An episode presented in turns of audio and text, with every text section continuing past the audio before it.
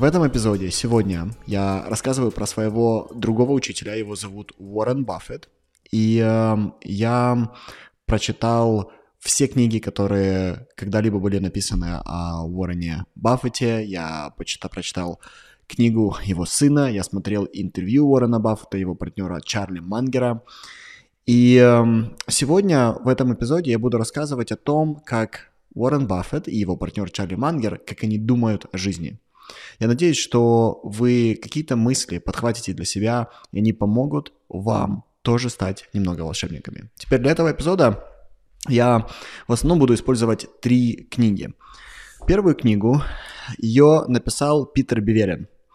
И Питер, по сути, прошелся по всем интервью Уоррена Баффета и Чарли Мангера, и он структурировал их мысли по разным категориям. Это огромная работа, которую Питер провел, и если вам интересно, я очень рекомендую его книгу, которая называется а, «Все, что я хочу знать, это где я собираюсь умереть, чтобы туда никогда не попасть». И Баффет и Мангер «Исследование простоты и эм, разумности» Питера Бивелина. Теперь вторая книга, которую я тоже очень рекомендую. Она выглядит вот так вот, и она называется «Эссе Уоррена Баффета и уроки для корпоративной Америки в первой редакции. Эту книгу написал Лоренс Каннингхэм. И по сути, что сделал Лоренс? Он проанализировал все письма акционерам, которые написал Уоррен Баффет. И здесь он излагает мудрость Уоррена. И третья книга, которую я рекомендую, это книга, которая на самом деле не написана про Уоррена Баффета. Это книга, которую написал его младший сын Питер Баффет. И она называется э, «Жизнь – это то, что ты из нее создашь». И Питер рассказывает про то, как он рос ребенком э, Уоррена Баффета и что это для него значит, и как он искал, несмотря на сумасшедшую известность и капитал своего отца, как он искал свой собственный путь. У книги достаточно неплохие отзывы, и мне было интересны те части, когда Питер рассказывает про своего отца и как его отец взаимодействовал с ним, и э, я тоже выучил несколько вещей из этой книжки. Так, у нас три основные книги, безусловно, есть э, больше, есть одна из э, книг, которая называется «Альманах маленького Чарли, и это книга с мудростью Чарли Мангера, я тоже ее очень-очень рекомендую, и некоторые вещи буду использовать оттуда также. Окей, теперь прежде чем мы начнем, я бы хотел немного вам рассказать про то, почему я выбрал Бафта и Мангера для сегодняшнего эпизода, и как, в принципе, все у нас сегодня пойдет. Итак, во-первых, мы знаем, что Уоррен Баффет и Мангер, они являются инвесторами, и они владеют э, компанией Berkshire Hathaway, которая сегодня, в свою очередь, является холдинговой компанией, владеющей огромным количеством компаний других, их 60 плюс, которые купили Баффет и Мангер от лица своих акционеров. Сегодня Уоррен и Чарли известны своей глубиной с точки зрения инвестиций, да, и люди, которые изучают э, Баффета и Мангера, они в основном фокусируются именно на их инвестиционной мудрости, какие бизнесы выбирать, как их выбирать, как нужно думать о рынке, как нужно думать о макроэкономической ситуации, как просчитывать показатели и так далее. Я же хочу вам показать этих людей через магию их мышления. То есть то, что они в жизни создали благодаря своей уникальной экспертизе, это миллиардное состояние, они входят, именно Баффет входит в десятку самых богатых людей в мире, Мангер тоже, его младший партнер, необыкновенно богат, они достигли в жизни сумасшедшего успеха. И мне хочется вам рассказать, благодаря чему. И опять же, если вы смотрели первый эпизод, то мы достигаем в жизни настолько крайнего успеха благодаря тому, как мы думаем. И сегодняшний эпизод и все эпизоды после этого я буду вам раскрывать, как именно люди думают. Это моя работа как коуча, начиная с самого раннего возраста. Я изучаю, как люди думают. Это все, что мне было, друзья, всегда интересно. Мне было интересно, как люди думают, что у них в голове. И со временем я понял, как люди своим мышлением создают эту магию. Я с вами буду этим делиться.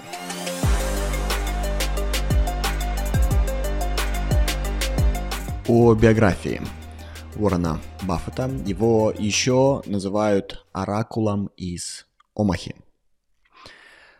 Омаха – это город, и это столица штата Небраска, и Уоррен Баффет родился там в 1930 году. То есть вы можете, друзья, прикинуть, сколько ему лет, конкретно 93 года. Его отец был четыре раза избран в Конгресс Соединенных Штатов Америки, и его отец также занимался акциями. Он занимался в том смысле, что инвестировал в акции те деньги, которые у него получалось сохранить от своей зарплаты. Уоррен закончил магистратуру в университете Колумбии, и он был любимым учеником Бенджамина Грэма. Теперь это важное имя Бенджамин Грэм, потому что сегодня а, одна из Библий, которая написана в нише инвестиций, эта Библия называется «Разумный инвестор», на английском «Intelligent Investor», и ее написал Бенджамин Грэм, и Грэм был профессором в этом университете, любимым профессором Уоррена Баффета. И что интересно, сначала, когда Баффет закончил эту магистратуру и начал искать работу, именно Бенджамин Грэм отговаривал Уоррена от карьеры на Уолл-стрит, потому что он сказал Уоррену, что ты для этого не создан, эта карьера не для тебя – и потом он предложил ему у себя работать несколько лет. И Уоррен у него проработал почти до 26 лет. И потом вернулся в родную Омаху. Нью-Йорк был не по душе Уоррену. Уоррен родился в условно небольшом городке, как бы Омаха не настолько прям маленькая, но это также и небольшой город.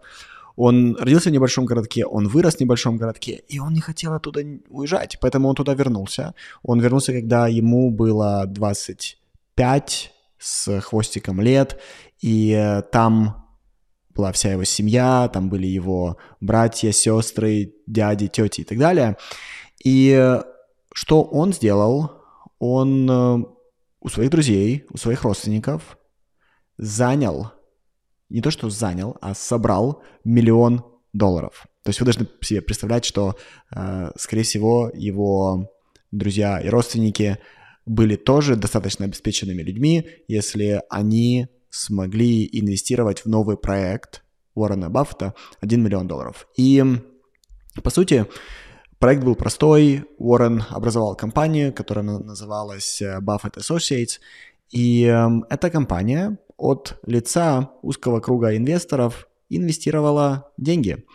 И на протяжении 10 лет Уоррен показывал результаты выше индексных фондов. И, безусловно, он также брал процент за управление этими деньгами. Но Уоррен сразу же своим друзьям и семье объяснил, как он будет работать. И это было на тот момент достаточно оригинально и интересно. Своей семье и друзьям он сказал, что он не возьмет у них ничего, если то, что они, те деньги, которые они ему дали, не принесут больше, чем обычный индексный фонд. Но если он заработает больше, и в зависимости от того, как, насколько больше он заработает, если, например, он заработает от 10 до 15% годовых, то он возьмет себе от этой суммы определенный процент. Если он заработает от 15 и выше, то он от, от этой суммы э, возьмет себе порядка 25%. В итоге за 10 лет Уоррен Баффет стал миллионером таким образом. И, друзья, чтобы вы понимали, побить индексный фонд почти невозможно. Что такое индексный фонд? Индексный фонд – это когда ты берешь все самые сильные компании, обычно американского рынка, есть еще европейские индексные фонды, но если ты берешь э, все самые сильные компании, возьмем, например, 500 самых сильных компаний, которые есть на американском, на американском рынке, и инвестируешь во все эти компании равными частями, то это тебе в конце года принесет какую-то прибыль, потому что какая-то компания выросла сильно, какая компания, какая-то компания не так сильно выросла, и ты получишь такое среднее значение, и обычно это среднее значение порядка 7-8%, иногда 10%. И Уоррен сказал, на протяжении 10 лет я буду давать вам результат выше, чем дает индексные фонды, чем дают индексные фонды. И это было необыкновенно сложно. Тем не менее, его друзья и родственники настолько в него верили, они видели, что Уоррен является очень ярким и очень мудрым человеком, несмотря на его возраст, что они дали ему эти деньги. В 35 лет, это спустя 9 лет после того, как он организовал свою первую компанию, Уоррен купил большой текстильный бизнес. И до этого, несколько лет до этого, он встретил Э, человека, который в будущем станет его партнером. Его звали Чарли Мангер. И они вместе сложились деньгами в разных частях и купили этот большой бизнес. Прибыль от этого бизнеса дала возможность привлекать еще больше инвесторских денег и покупать новые проекты. И сегодня холдинг Баффета, и ему принадлежит порядка 30% этого холдинга, владеет более 65 компаниями, как я уже сказал, или полностью, или контрольным пакетом. И на самом деле компаний больше, но те компании, которым Баффет владеет полностью или контролирует, их порядка 65. И его состояние, состояние Уоррена Баффета, оценивается в 105,5 миллиардов долларов. Из личной жизни могу сказать, что Уоррен Баффет был дважды женат. Его второй брак – это гражданский брак. У него первого брака осталось э, два сына и дочь, и э, я отдельно изучал их биографии. Все дети весьма достойные люди, весьма мудрые люди, весьма образованные люди. И Уоррен Баффет говорит про свой первый брак, вы скоро узнаете, что конкретно он говорит, но он говорит о том, что он необыкновенно рад, что его дети унаследовали мудрость его жены. То есть вы можете себе представить, насколько э, глубоким и важным человеком в жизни была его первая жена. Давайте как раз из этого начнем. Мы начнем с вами с того, как Баффет и Мангер советуют выбирать в жизни партнеров. Начнем с первой цитаты. Мы не пробуем изменить людей. Это не работает. Мы принимаем людей такими, какими они есть. И эта установка, этот девиз, эта мысль является той, которую Уоррен Баффет, которую протащит или с ней пробудет на протяжении всей своей жизни. Он говорит, не вступай в брак с человеком, которого ты хочешь изменить. Это сумасшествие. И обратите внимание, как на самом деле мы поступаем. Мы поступаем совсем по-другому. Мы находим партнера, и потом пытаемся заставить партнера делать вещи, которые партнеру не свойственны. Мангер добавляет, успех в браке сводится к очень низким ожиданиям по отношению друг к другу. Не веди счета, кто что сделал. Ведение счета, не строй домохозяйства и бизнесы. Баффет продолжает, нужно понимать, в каком доме ты рос. Я встречал необыкновенно привлекательных женщин, которые вступали в ужасные союзы, потому что они воспитывались в ужасных условиях. Небольшое улучшение ужасных условий все равно приводит к ужасным условиям. Да, то есть давайте посмотрим, о чем он говорит. Он говорит, ты можешь вырасти в абсолютно дисфункциональной семье.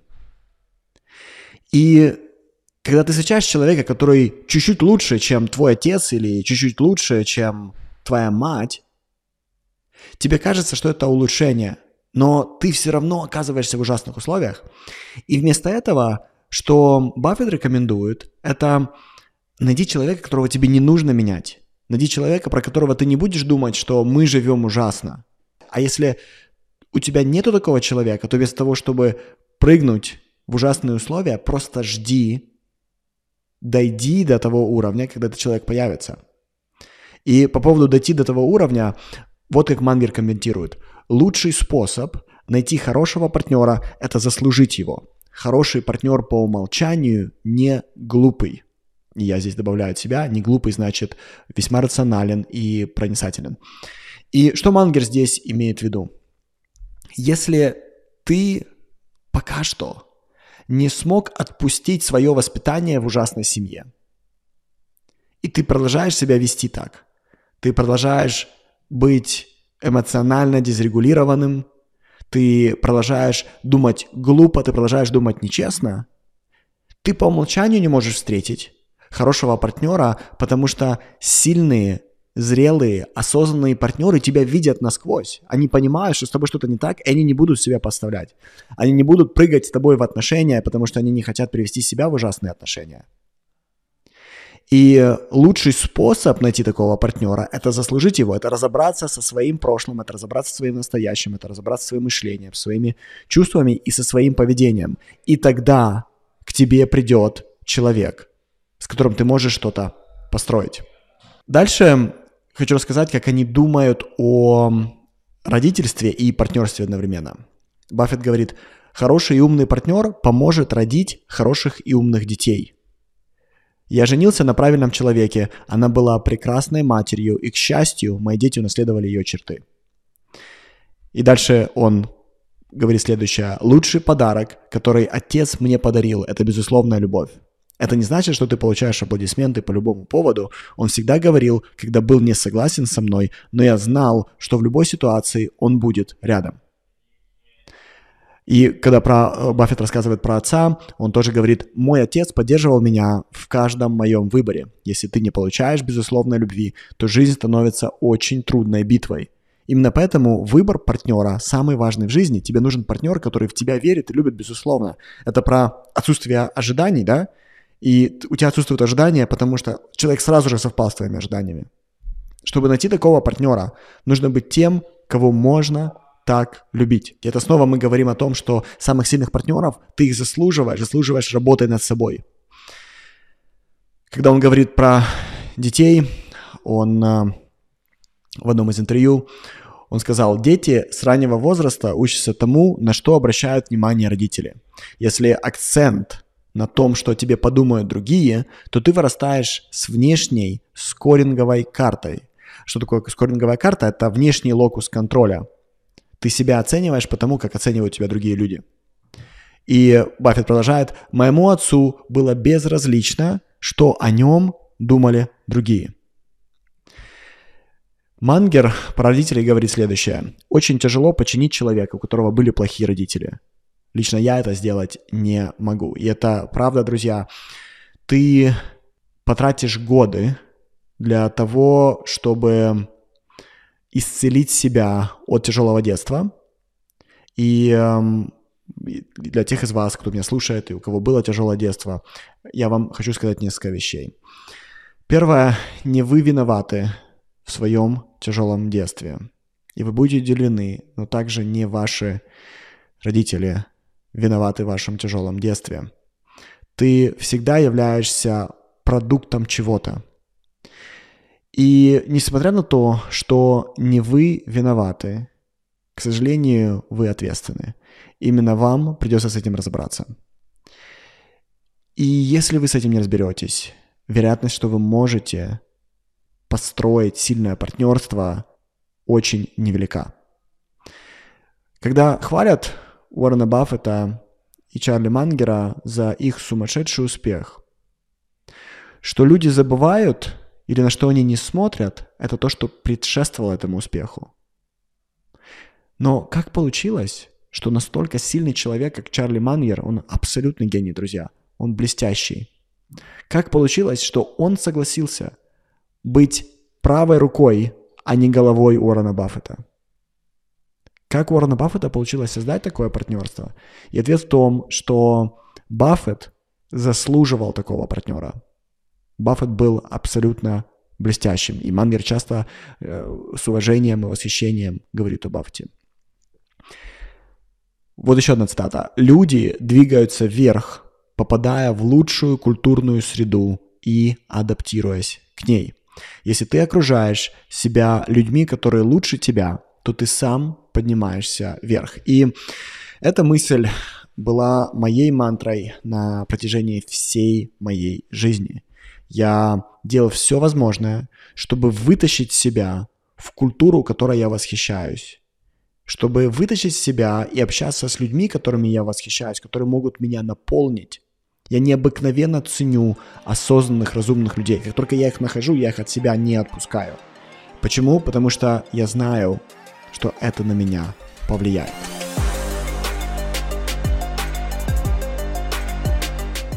Когда Баффет говорит о любви и симпатии, он говорит следующее. Если хочешь, чтобы тебя любили, ты должен заслужить любовь. Ты всегда получаешь то, что отдаешь. Если не отдаешь, то и не получаешь. И еще одна идея, которую я использую в своей семье, это посмотри на людей, которые тебе нравятся. Разве это не логично, что ты тоже будешь нравиться людям, имея такие же черты? И это ответ, как заслуживать любовь. Как сделать так, чтобы тебя любили, как сделать так, чтобы тебя выбирали и любили? И решение очень простое. Посмотри на людей, которые, которых ты любишь, которые тебе нравятся. Какие у них есть черты? Если эти черты ты видишь, существует сумасшедшая вероятность, что это твои черты тоже. И все, что тебе нужно делать, это понять эти ценности и не сходить с пути. Изо дня в день, из минуты в минуту постоянно показывать эти ценности, что они в тебе есть, и следовать этим ценностям. Мангер здесь а, добавляет а, хорошую шутку. Он говорит, ты не хочешь быть тем, на чьи похороны приходят только для того, чтобы убедиться, что ты точно умер. И Мангер а, эту шутку говорил про одного из а, продюсеров из Голливуда. Ты хочешь доставить миру то, что купил бы, находясь с другой стороны. И в данном случае, когда он говорит купил бы, это не только про продукты, которые ты производишь. В данном случае это про себя. Если бы ты с другой стороны полюбил бы себя, то это и доставляй миру. Доставляй именно эти вещи. Баффет рассказывает про своего любимого профессора э, Бенджамина Грэма. Он говорит, Бен Грэм 12 лет написал список качеств, которыми восхищался в других людях, и список качеств, которые ему не нравились. Он принял решение быть похожим на первых и избегать проявления качеств второго списка. Что я сделал, например, со своей дочерью, мы с ней сели и обсудили ее самых любимых людей, и мы выделили те качества, которые ей нравятся в этих людях, и после этого мы написали эти качества ей на доске, на которой она пишет у себя в комнате, у нас такая доска есть в комнате, как у меня, так у нее. И она на эти качества смотрит. Там такие качества, как позитивность, как доброта, как э, честность. И она смотрит на эти качества, и она старается каждый день жить так, чтобы совпадать с этими качествами, для того, чтобы то же самое э, вызывать у других, как вот эти ребята вызывают у нее. И одна из моих любимых цитат Баффета, он говорит, не срезать углы, не завидовать, не присваивать себе авторство в том, что не принадлежит тебе. Это делает тебя тем, с кем люди хотят быть рядом. Обратите внимание, как это отвечает на вторую часть, когда его профессор написал список качеств, которые не нравятся других людях и старался быть не похожим на этих людей. И здесь Баффет говорит про себя. Он говорит, я не люблю людей, которые срезают углы. Я не люблю людей, которые завидуют. Я не люблю людей, которые присваивают себе авторство в том, что им не принадлежит. С этими людьми не хочется быть рядом. И я тот человек, который как раз не срезает углы, как раз не завидует и который не присваивает себе авторство. И э, это действительно правда. Его сын описывает своего отца и рассказывает о том, что у его отца сумасшедший уровень этики и честности. Его отец пишет, что... Его отец, его сын пишет, что Уоррену Баффету люди доверяют без контрактов. Достаточно слова Баффета, и это будет означать, что оно будет выдержано. Это железнее, чем любой контракт. Теперь вторая группа мыслей, которые помогли Баффету и Мангеру создавать много волшебства в своей жизни, это их мысли об ошибках и мудрости не быть глупым.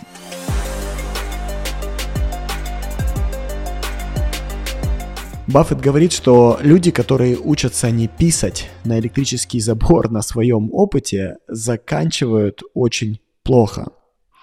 И эм, в данном случае, что он имеет в виду, это то, что нужно учиться на ошибках других людей, и вот почему. Он говорит, люди повторяют одни и те же ошибки. В ошибках человечества нет никакой оригинальности, и его партнер Мангер добавляет, как много оригинальности в управлении машиной, в состоянии опьянения, или в венерических заболеваниях, или в участии в каких-нибудь культах личности, или как много оригинальности в стандартных бизнес-провалах, просто потому что тебе не хватило на что-то там, например, денег, да, хотя ты знал, что тебе нужно иметь денежный запас. В этом нет никакой оригинальности. Люди повторяют, на протяжении столетий, друзья, одни и те же ошибки. Нет никакой новой ошибки в мире. И Баффет говорит, что самый быстрый способ провалиться – это быть максимально необразованным и не учиться на лучших и худших практиках других людей. И как Баффет, так и Мангер, они целый день учатся до сих пор, Мангер старше, чем Баффет, Мангеру порядка 98 лет сейчас. И они учатся каждый день, они каждый день читают книги, они находят очень редкие книги, они их читают, и дети Мангера над ним смеются, потому что они его называют большой книжкой на двух ножках. Баффет говорит, что одна из самых важных категорий для изучения – это история. И нужно учить историю для того, чтобы видеть ошибки человечества. Но, к сожалению, и дальше его цитата, «Из истории мы выучили то, что люди не учат историю».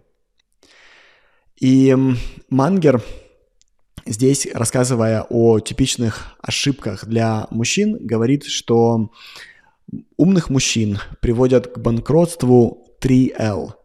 Ликер, леди и leverage. И leverage — это долговое плечо, то есть они просто залазят в слишком большие долги, которые не могут выплатить. И э, интересно, насколько это не оригинально, насколько не оригинально разрушить свое текущее партнерство, потому что ты решил сходить налево. Насколько не оригинально разрушить свою жизнь, потому что у тебя есть какая-то зависимость. Насколько не оригинально не выплатить долг. Все это повторяют.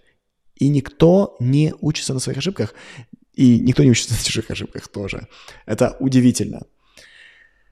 Теперь есть еще одна часть, которая для меня в свое время была настолько важной, что я бы сказал, что, наверное, именно эта категория мышления отвечает за мой собственный успех.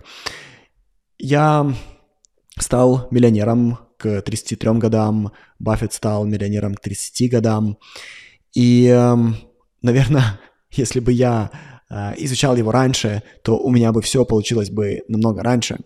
И одна из вещей, почему я так задержался, связана с тем, что я слушал советы других людей. И вот что Баффет говорит о советах.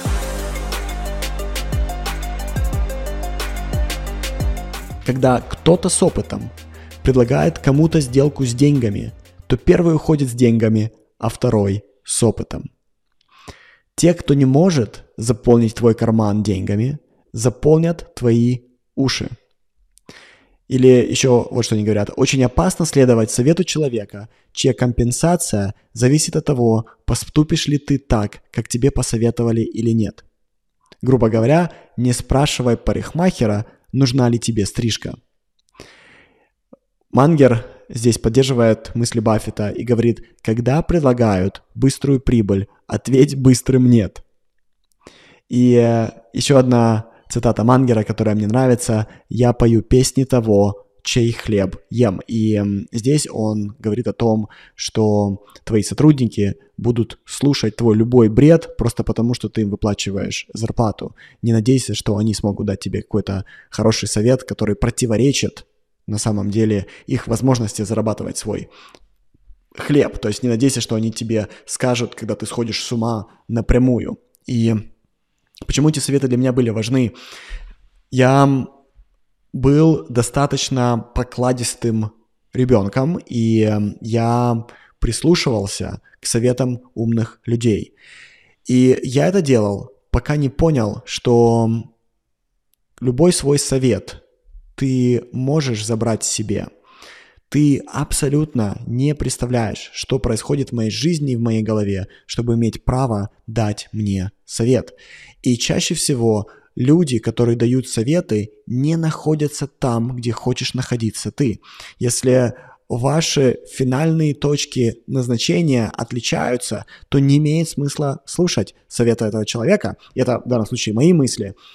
И зная, что людям свойственно петь песню того, чей хлеб они едят.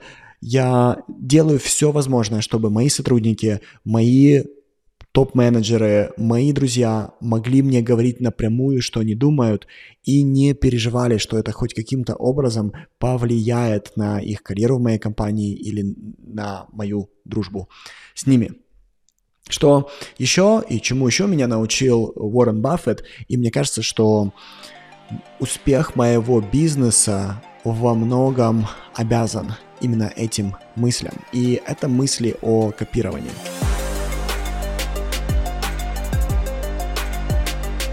Вот что они говорят. Точно не работает, когда ты делаешь то, чего не понимаешь, или копируешь то, что получилось на прошлой неделе у кого-то. И дальше они говорят, меня поражает, как люди с высоким интеллектом без ума имитируют других. Ты должен повторять то, что работает, то, что ты понимаешь. Если ты не понимаешь, но это работает у другого, не нужно завидовать. Просто подожди, пока не поймешь сам. И эм, еще одна фраза, которую они несколько раз повторяли, это если ты не можешь вынести, как другой богатеет, если ты знаешь, что ты умнее, и даже твоя жена говорит, что ты умнее, произойдет натуральная прогрессия трех «и». Инноваторов копируют имитаторы, которых копируют идиоты.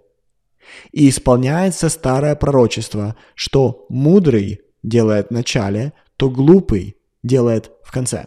И достаточно рано в своей карьере я понял, что ни при каких условиях я не хочу оказаться среди вот этих идиотов. Я не хочу в своей жизни увидеть эту прогрессию на собственном опыте, в котором инноваторов скопировали имитаторы, и я думаю, что я просто имитатор, на самом деле оказался идиотом. Потому что ты никогда не знаешь, на каком этапе ты начинаешь копировать. Ты копируешь на последнем этапе, когда ты явно идиот, и это точно для тебя не сработает, либо ты имитатор. Намного легче натренировать свой ум, чтобы быть инноватором, чтобы быть оригинальным. И Баффет здесь добавляет, каждый раз, когда ты слышишь фразу «все это делают», нужно поднимать большой красный флаг. Зачем использовать такой аргумент, если он может быть более рационален? Что в данном случае Баффет имеет в виду, это то, что когда тебе кто-то аргументирует, почему нужно что-то делать фразой «ну все это делают», это означает, что тебе нужно взять паузу. Потому что если бы был бы более сильный аргумент, тебе бы его дали. Но когда тебе говорят, все это делают, то это просто означает, что в основном люди просто глупые и копируют друг друга. И э, любимая цитата э, Мангера, это цитата Марка Твена, и он говорит, когда ты находишь себя на стороне большинства, время остановиться и подумать. Обычно, если ты хочешь получать тот же результат, который получает среднестатистический человек, то есть, по сути, отсутствие результата, просто возьми и начни бездумно копировать. И когда я в свое время начал учиться думать оригинально, я понял, что, с одной стороны, ответ это не копировать, как минимум бездумно, потому что есть способ изучать опыт других людей и не смотреть на то, что они делают, а отвечать для себя на вопрос, почему они это делают, какая у них мотивация и как работает их мышление. Потому что если ты можешь научиться думать так, как думают другие, то твой продукт не получится копией, потому что то, как думают другие, сольется с тем, как думаешь ты, и у тебя по умолчанию получится оригинальность. И когда ты учишься не копировать, ты учишься независимому мышлению. И вот что говорит Баффет о независимом мышлении. Тебе нужно иметь достаточно мозгов, но темперамент составляет 90% успеха. Сегодня, друзья, моя компания работает с тысячами клиентов, и э, у меньшинства на самом деле получается то, что они видят, получается у нас. И это не потому, что мы э, что-то скрываем, или не потому, что мы что-то им не додаем. Мы на самом деле являемся открытой книгой, нам нечего скрывать, мы все показываем, как оно есть. Но дело в том, что интеллекта недостаточно. Тебе нужно иметь темперамент. Темперамент, который спокойно идет к результату, несмотря ни на что который имеет одновременно и спокойствие, и регуляцию, и амбиции, и интерес – Темперамент составляет 90% успеха, говорит Баффет. Тебе нужно думать за себя, иметь своего рода внутреннюю тишину по поводу решений, которые ты принимаешь, потому что тебя атакуют ежеминутные стимулы, где все предлагают свое мнение. Это еще одна цитата Баффета. И э, следующая цитата, которую я обожаю. «Мы не получаем никакого успокоения, когда важные люди, голословные люди или огромное количество людей с нами согласны. И мы не получаем успокоения, если они не согласны. Опрос публичного мнения не является заменой мышлению. Мы не читаем мнения других людей. Мы получаем факты и потом думаем. И Мангер здесь добавляет свои советы. Он говорит, избегай любой крайней идеологии. Твое мышление разрушает приверженность какой-нибудь идентичности. Что это значит? Когда ты веришь в то, что ты должен быть кем-то, ты становишься глупым. И здесь Мангри добавляет, как только ты веришь в какую-то самоидентичность или идеологию, ты достал свой мозг и начал бить по нему молотком – и еще одна фраза, которая в свое, в свое время меня шокировала, это фраза, что только в сказках императорам говорят, что на них нет одежды. И вот как это работает. Вы помните эту сказку про э, короля, которого обманули, дав ему невидимую одежду и сказали, что это самое красивое, что когда-либо было. И кроме маленького мальчика, никто королю не сказал, что король голый, да? И маленький мальчик, который не обращал внимания на авторитет короля, просто из толпы выкрикнул, да, король же голый, и начал смеяться, да? Так вот, это правда происходит только в сказках. Вы можете жить в странах, где есть культ личности, где есть люди, которые э, взяли на себя ответственность управлять всем, и вы можете даже не надеяться, что когда они поступают неправильно, им хоть кто-то скажет, что они поступают неправильно. Даже не надейтесь. Эти люди находятся в полной иллюзии, в полном вакууме. Они продолжают делать глупость за глупостью, потому что никто им не говорит, что они голые. Это точно так же работает в корпорациях. У тебя есть президент корпорации, генеральный директор корпорации. Никто им не говорит, что они поступают глупо, когда они поступают глупо. Потому что только в сказках происходит. И если ты понимаешь это, ты перестаешь излишне надеяться на то, что кто-то исправится, на то, что э, что-то станет лучше. И вот что еще Баффет говорит. Он говорит, есть важные и понимаемые вещи. Есть важные и непонимаемые вещи. Есть понимаемые и неважные вещи. Мы не тратим время на последние две категории. Когда я впервые встретил эту цитату, я задумался. Я подумал, что на самом деле нас учили по-другому. Нас учили биться головой об стенку, пока мы не пробьем стену. Нас учили, если мы столкнулись со сложной задачей, решать эту сложную задачу, хоть вздыхай.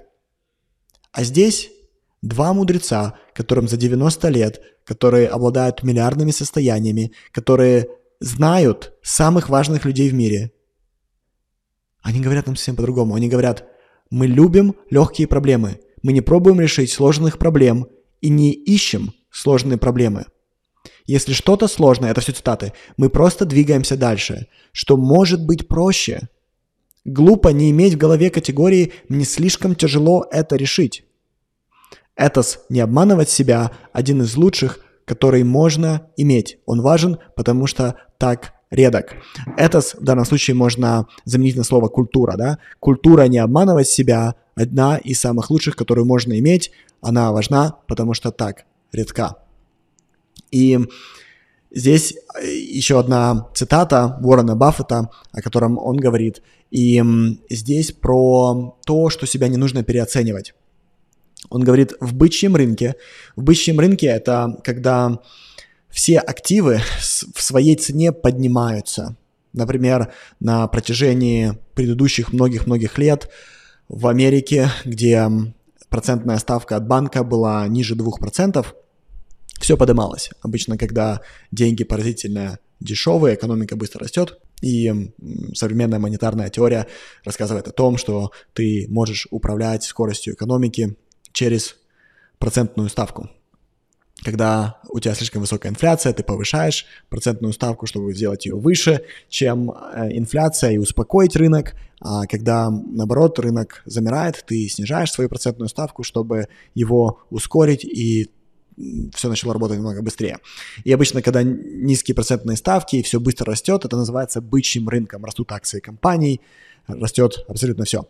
Итак, в бычьем рынке нужно избегать ошибки утки, которая хвастается, что ее навыки педалирования подняли ее выше всех, хотя это просто было наводнение. Важно знать, ты хорош, потому что тебе повезло, или потому что ты действительно хорош. Я помню, мы как-то ехали с моим сыном с его тренировки по теннису, и э, мой сын пока только-только начинает играть, он не очень хороший игрок. И э, в этой игре ему повезло, и он у своего тренера выиграл несколько раз. И в машине мы едем, и он хвастается, говорит, «О, я только что выиграл у тренера, представляешь, я такой маленький мальчик, выиграл у тренера, который всю жизнь занимался теннисом». И я у него спрашиваю, как ты думаешь, если в этом какая-нибудь удача, что у тебя это получилось? И мой сын отвечает, конечно, нет, это чистый навык. И он пока маленький, он не понимает, но я точно возьму на себя ответственность объяснить ему, что очень важно себя не обманывать, очень важно себе трезво говорить, когда ты действительно хороший, когда действительно твой навык, а когда тебе просто повезло благодаря обстоятельствам. И это то, чему учит Баффет также. И вот как они говорят об обстоятельствах, если мы затронули тему обстоятельств, вот что они говорят – за 54 года мы ни разу не пропустили привлекательную покупку из-за макрофакторов политической ситуации или мнений других людей. Более того, эти вещи даже не являются частью обсуждения, когда мы принимаем решения. Мы будем работать еще сотню лет. Я покупаю компании более 50 лет и видел все возможные сценарии – и что, что важно понять, какие сценарии видел Баффет. Баффет видел э, несколько в своей жизни, несколько очень глубоких депрессий, э, мы говорим экономических депрессий. Он в своей жизни видел много кризисов, включая кубинский ядерный кризис. И э, он пережил террористические атаки, которые были сделаны на две башни близнецов, и тысячи людей погибли. Он пережил много войн, в которых принимала участие Америка – он действительно видел много. И он говорит, мы будем работать еще сотню лет. Я покупаю компании более 50 лет и видел все возможные сценарии. Мы хотим покупать хорошие бизнесы, которые управляются хорошими людьми в хороших местах. Это как выйти замуж или жениться. Когда ты женишься, тебя не интересует сегодняшний заголовок в новостях. Не разрешайте политикам или новостям себя пугать. Мы будем дальше жить только лучше. И я хочу, друзья, чтобы вы здесь со мной немного остановились и увидели, что говорит Баффет. Он говорит, если ты будешь решать, как пойдет твоя жизнь на основании того, что сегодня происходит в мире, то у тебя очень мало что получится. Не разрешай с собой это делать. Если ты планируешь жизнь долгосрочно, и Баффет отличается именно своей долгосрочной стратегией. Он говорит, если ты планируешь долгосрочно, прочитать текущие новости – это как для тебя, как прогноз погоды. Какое это имеет отношение к твоей женитьбе и человеку, с которым ты собираешься провести следующие 50 лет? Абсолютно никакого, поэтому не разрешай себя сбивать. Сфокусируйся, пойми, что ты делаешь, чем ты занимаешься, и перестань обращать внимание на обстоятельства вокруг тебя. И вот что он еще добавляет. Я видел все самые разные кризисы, но разница между тем, как мир живет, когда мне было 10 лет, и как он живет сейчас, огромная, капитальная. У нас так, настолько больше комфорта, у нас настолько больше безопасности, у нас настолько все изобильней. И Баффет говорит, что люди найдут способ, как это изобилие продолжать дальше. Не разрешай то, тому, что происходит сейчас, сбивать тебя с твоего собственного пути. И вот что он говорит о мотивации. И это, помните, вначале я рассказывал о том, как в зависимости от того, как тебя воспитывают родители, они тебя учат оценивать себя либо по тому, что о тебе думают другие люди, либо потому, что ты думаешь о себе сам. И э, это формирует, когда ты уже во взрослом возрасте, так называемый локус контроля. Он будет внешний или внутренний. Ты сам себе судья или другие люди тебе судьи. И вот э, что Баффет э, любит спрашивать у своих сотрудников, когда он берет их на работу. Он говорит, ты бы хотел быть лучшим в мире любовником, если при этом все вокруг думали бы, что ты худший, или худшим, но остальные бы верили, что ты лучше. Удовлетворение внутренней оценкой приносит больше пользы. И, друзья, это на самом деле вопрос, который вы можете задать себе. И заменим, если вам не нравится, как быть любовником, давайте заменим на пение. Вам бы хотелось быть лучшими в мире певцами, если при этом все вокруг думали, что вы худшие. Или худшим в мире певцом, но остальные бы верили, что вы лучшие. Я знаю, что большинство людей, огромное количество людей, которых я спрашивал, они говорят, я лучше буду худшим, но пусть все остальные будут уверены, что я лучший. И Баффет говорит, это неправильно. Удовлетворение внутренней оценкой приносит больше пользы. И вот что он еще говорит о своей мотивации. Я знал, что хочу заработать много денег. Это потому, что я хотел быть независимым. Тогда я бы мог бы делать все, что хочу, и больше всего я хотел работать на себя. Я не хотел, чтобы другие люди мной управляли, я хотел контролировать принятие решений, делать то, что хочу. Каждый день это было для меня важно. А все деньги, они идут на благотворительность. Он здесь рассказывает, что мне деньги просто как банкноты на счетах в банках или, или в сейфе, они мне никогда не были нужны. Я просто не хотел ни на кого работать. Я хотел работать на себя, чтобы самостоятельно решать, что мне делать в своей жизни, что мне делать каждый день. И поэтому я хотел заработать много денег, чтобы позволить себе это делать. И я с ним здесь абсолютно согласен, как э, таковые деньги меня особо не интересовали с точки зрения сумм моя семья, как она жила условно 5 лет назад с точки зрения наших ежемесячных расходов, мы приблизительно остались в таких же суммах, таких же цифрах. Тем не менее, я больше ни на кого не работаю, и это то, что дали деньги. Опять же, в свое время это волшебство, волшебная мысль мне очень помогла. И здесь я хочу с вами переключить передачи и немного поговорить о черных полосах. Это нормально горевать, когда жизнь тяжела, но жалеть себя – это безумно. И дальше он э, добавляет три вещи, которые я нахожу полезными в совладании с тяжелыми моментами в жизни. Это первое – очень низкие ожидания. Помним, да, мы уже говорили о низких ожиданиях. Второе – это чувство юмора. И третье – окружить себя друзьями и семьей. Живи с изменениями и адаптируйся под них. Предположи, что жизнь будет реально тяжелой. Представив самое тяжелое, спроси себя, я справлюсь? И если ответ да, улыбнись, иди дальше. И он э, здесь добавляет, думать, что мир несправедлив, глубоко непродуктивно. И, кстати, в эту тему мне тоже хочется добавить несколько мыслей от, мыслей от Баффета, потому что они необыкновенно важны здесь. Вот они. Баффет говорит, завтрашний день непредсказуем. Если ты не знаешь, что будет завтра, тебе нужно быть готовым ко всему. И Мангер продолжает думать, что мир несправедлив, глубоко непродуктивно. Когда ты думаешь, что что-то или кто-то разрушает твою жизнь, то это ты. Когда что-то плохое происходит, то это частично твоя ответственность. Чувствовать себя жертвой – это идеально катастрофичный способ жить. Помним, да, я в первом эпизоде, если вы не смотрели, советую его посмотреть, вы не пожалеете, рассказываю о том, что невозможно быть в этом мире жертвой. И здесь Мангер говорит, когда что-то происходит, это частично твоя ответственность, я бы сказал, что это почти на 100% твоя ответственность, потому что твое мышление создает определенный нарратив в твоей голове, который делает тебя жертвой.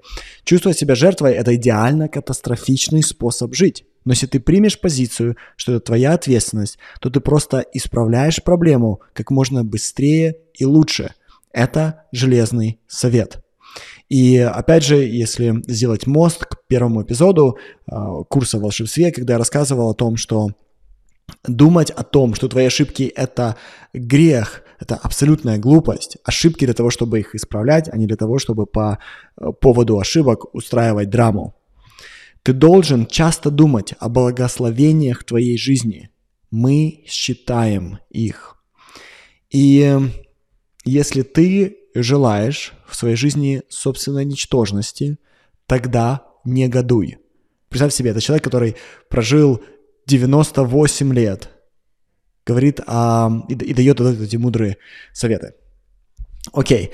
И одна из э, типичных эмоций, про которые говорит много Баффет и Мангер, это эмоции зависти, и это также тенденция людей сравнивать себя с другими.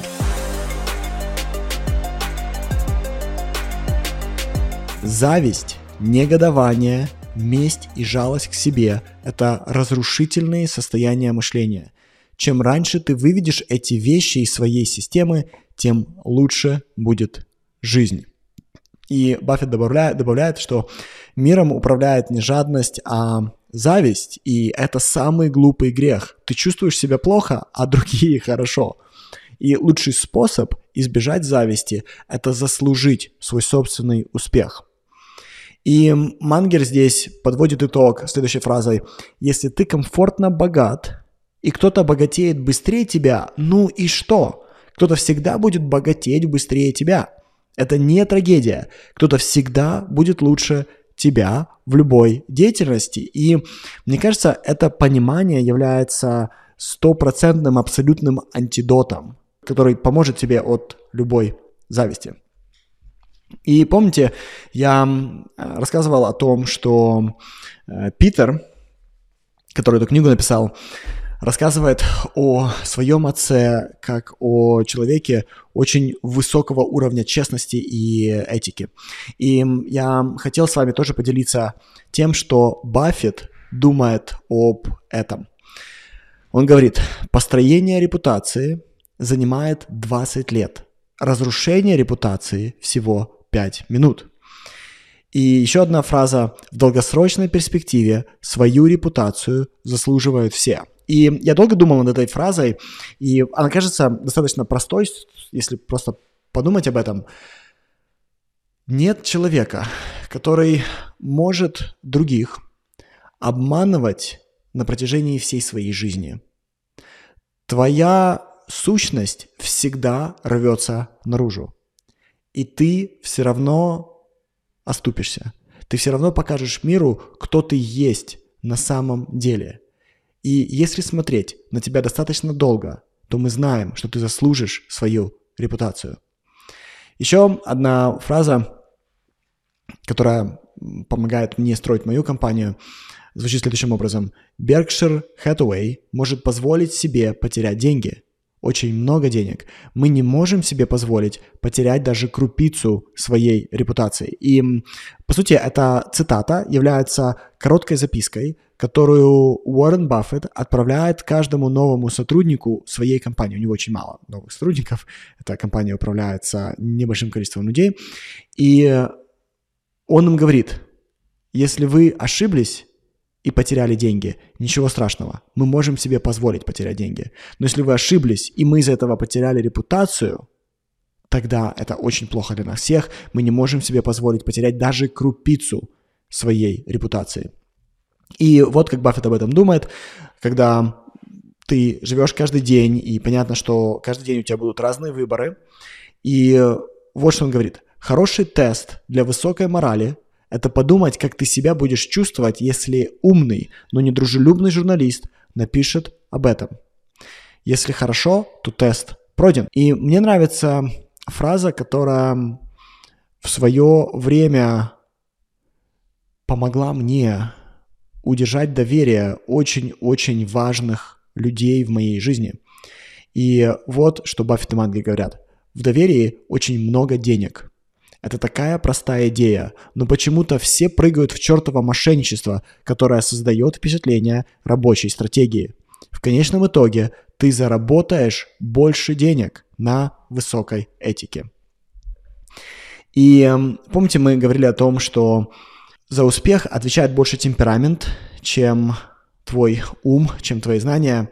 И вот что Баффет об этом говорит. Он говорит, акции рискованными делает не волатильность, волатильность, да, то, что они двигаются вверх-вниз, акции рискованными делают не волатильность, а темперамент покупателя. Характер и рациональность не спасут тебя от ужасного происшествия или смерти ребенка. И в данном случае Мангри говорит про своего ребенка, который умер от лейкемии в возрасте 9 лет. Но они спасут от очень многого. Ты играешь характером и рациональностью. То есть ты в жизни выигрываешь за счет своего характера и разумности мышления. И разумность мышления Мангри описывает как избегание ошибок, а не как какой-нибудь оригинальный, гениальный способ думать. В принципе, избегать ошибок – это есть оригинальный, гениальный способ думать, но это не так сложно. И последняя серия цитат, друзья, это цитаты о любви к своей работе.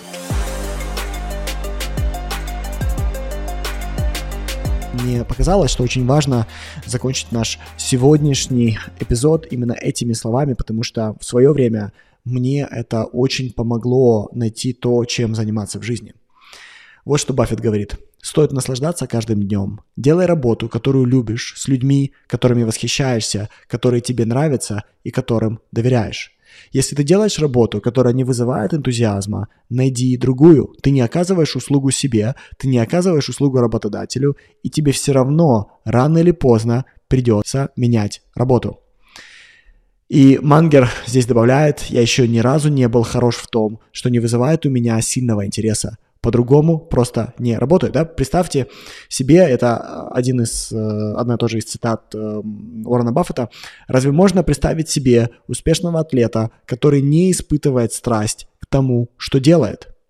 Да? Мы, мы себе не можем представить себе победителя Олимпийских игр, который ненавидит свой спорт, который ненавидит свой навык. Мы себе не можем представить тогда, почему мы удивлены, что мы не достигли успеха, в том, что мы делаем, если мы это не любим. И здесь очень важно э, следовать следующему совету. Он звучит так. Не ищи денег, ищи то, что любишь. Если ты хорош в своем деле, то деньги придут.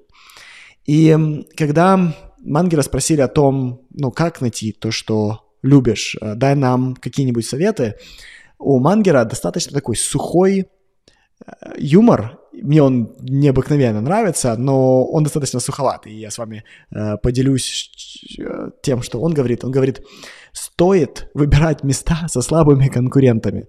Лучший способ победить Бобби Фишера, и Бобби Фишер — это гроссмейстер, э, очень известный игрок в шахматы, чемпион мира. Лучший способ победить Бобби Фишера — это играть с ним во все, кроме шахмат. И э, он дальше продолжает, э, это Мангер говорит — я понял, что для выигрыша мне нужно было соревноваться с идиотами, и предложение было в изобилии. Да, то есть то, чем он выбрал заниматься, Оказалось, там было очень-очень много глупых людей, и это приложение было в изобилии, количество идиотов, то есть. И эм, он понял, что с ними хорошо соревноваться. И Баффет говорит, пойми, где ты хорош и где нет. Мы все заключенные своих талантов.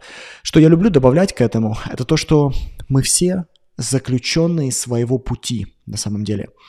Мы, когда я обучаю своих студентов, когда я учу их коучингу, я им рассказываю о том, что моя методология или мое авторство также о том, что единственное, что я верю, это в собственный детерминизм. И, к сожалению, что делает с нами наше эго, которое нахваталось ожиданий от социума, наше эго пытается нас свернуть от того, что должны мы делать в жизни – мы все родились с определенными наклонностями и талантами. Наша задача реализовать их, а не попробовать попасть под ожидание общества, потому что мы, с одной стороны, заключенные своих талантов, а с другой стороны, свобода именно так и выглядит, чтобы свои таланты реализовать. И напоследок я скажу самое важное, я каждый день стараюсь этим жить, и я дам вам эти цитаты. Если не учиться всю жизнь, у тебя не очень хорошо получится. Это Мангер говорит. Баффет продолжает. Я занят чтением 5-6 часов в день. И дальше Мангер подхватывает. Я постоянно вижу, как не самые умные и не самые прилежные люди восходят в обществе. При этом они машины по самообучению. И э, он дальше говорит, ты получаешь огромное вознаграждение за мультидисциплинарный подход к решению проблем – это веселее, и дает достижения. По сути, о чем Мангер говорит, читай обо всем. Читай из самых разных зон. И, например, если я возьму свою диету, и здесь, кстати, тоже один из советов, которым я следую, совет Бафта. Например, я не читаю книг, которые меня обучают, как вести бизнес. Это для меня абсолютно бесполезно, потому что обычно люди, которые написали книги, как вести бизнес, они намного беднее, чем я, и они построили бизнесы намного меньше, чем мой. Тем не менее, я люблю читать биографии людей, которые построили огромные бизнесы. Я э, в восторге, например, от э, биографии Дайсона, и я обязательно сделаю эпизод э, о этом инноваторе и предпринимателе, и блестящем дизайнере индустриальном. И я эту биографию читал несколько раз, я с удовольствием о ней расскажу. Я в восторге от Фила Найта, создателя Nike. Эти биографии я читаю, но также моя диета состоит из очень большого количества других категорий. Я с удовольствием читаю популярную науку, я изучаю, что происходит в разных э, научных областях. Я очень много времени провожу, читая разные исследования, в основном исследования, которые именно в моей теме, теме психологии, теме нейрологии, и теме коучинга. Я читаю все, что выходит. Я читаю очень много философии. И также я читаю э, книги, которые, кажется, тебя ничему не учат, но на самом деле учат. Я читаю много sci-fi. И э, также я читаю вещи, которые кажутся всем необыкновенно простыми в виде легкой какой-нибудь поэзии, а, вплоть до рецептов еды. Я стараюсь учиться абсолютно везде, во всем. И пока что моя мечта читать 5-6 часов в день. Я, наверное, в день около двух часов пока что читаю. Э, некоторые дни у меня получается 5-6 часов. Среда, пятница — это мои дни, когда я могу себе позволить это. Но однажды я приду к состоянию, в котором я читаю 5-6 часов в день. Это все, чем я занимаюсь, и такова моя цель. Ну что ж, на этом мы завершаем второй эпизод. Вас ждет следующий эпизод и я уже начал его готовить. Э, он необыкновенно меня будоражит. Я думаю, что вы также его оцените. Друзья, на этом все. Спасибо и до скорых встреч. Пока.